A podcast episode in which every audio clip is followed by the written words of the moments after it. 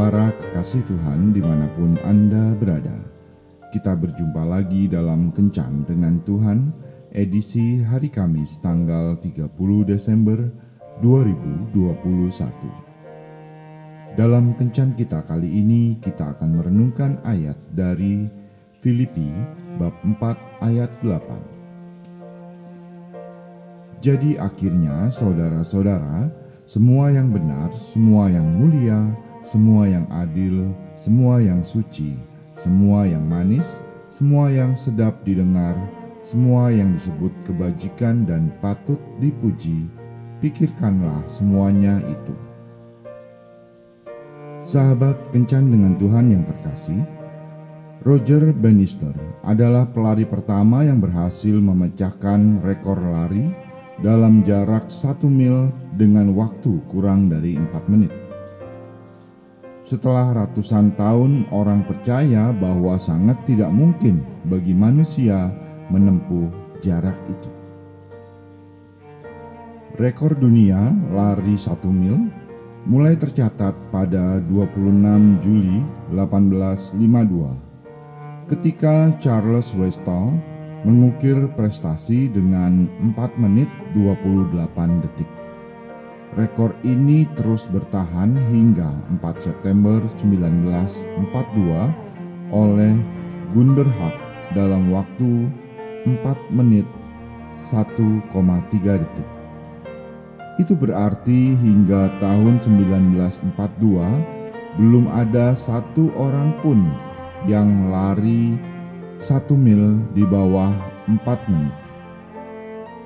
Hal ini juga dibuktikan dengan satu fakta di mana pada zaman Mesir kuno orang percaya bahwa dengan melepaskan beberapa singa yang lapar yang akan mengejar mereka, seseorang bisa lari satu mil kurang dari empat menit. Tetapi ternyata mereka hanya mencapai waktu terbaik empat menit lebih enam detik. Sejak itu tidak ada pemecahan rekor.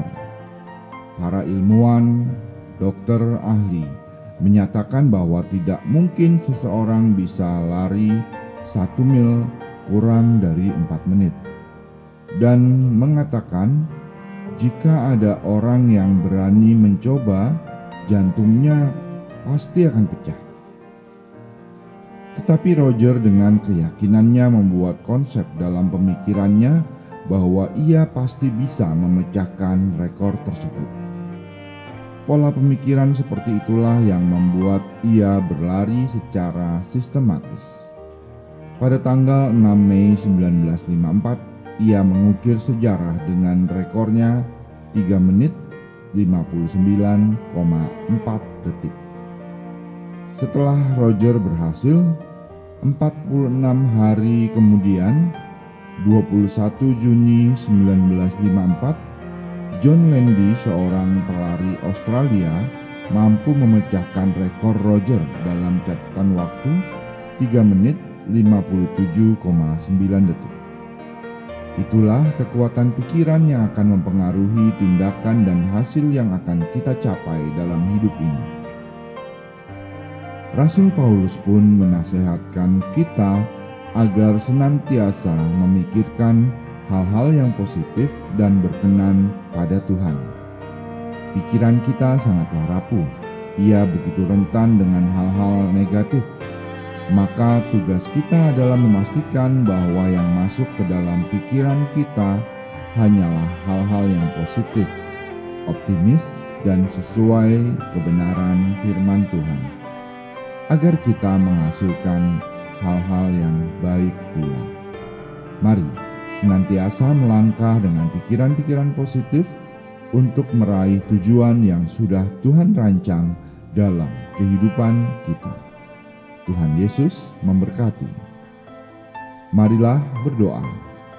Tuhan Yesus, aku percaya Engkau sanggup menolongku untuk senantiasa mengarahkan pikiranku pada hal-hal yang positif benar, dan berkenan padamu.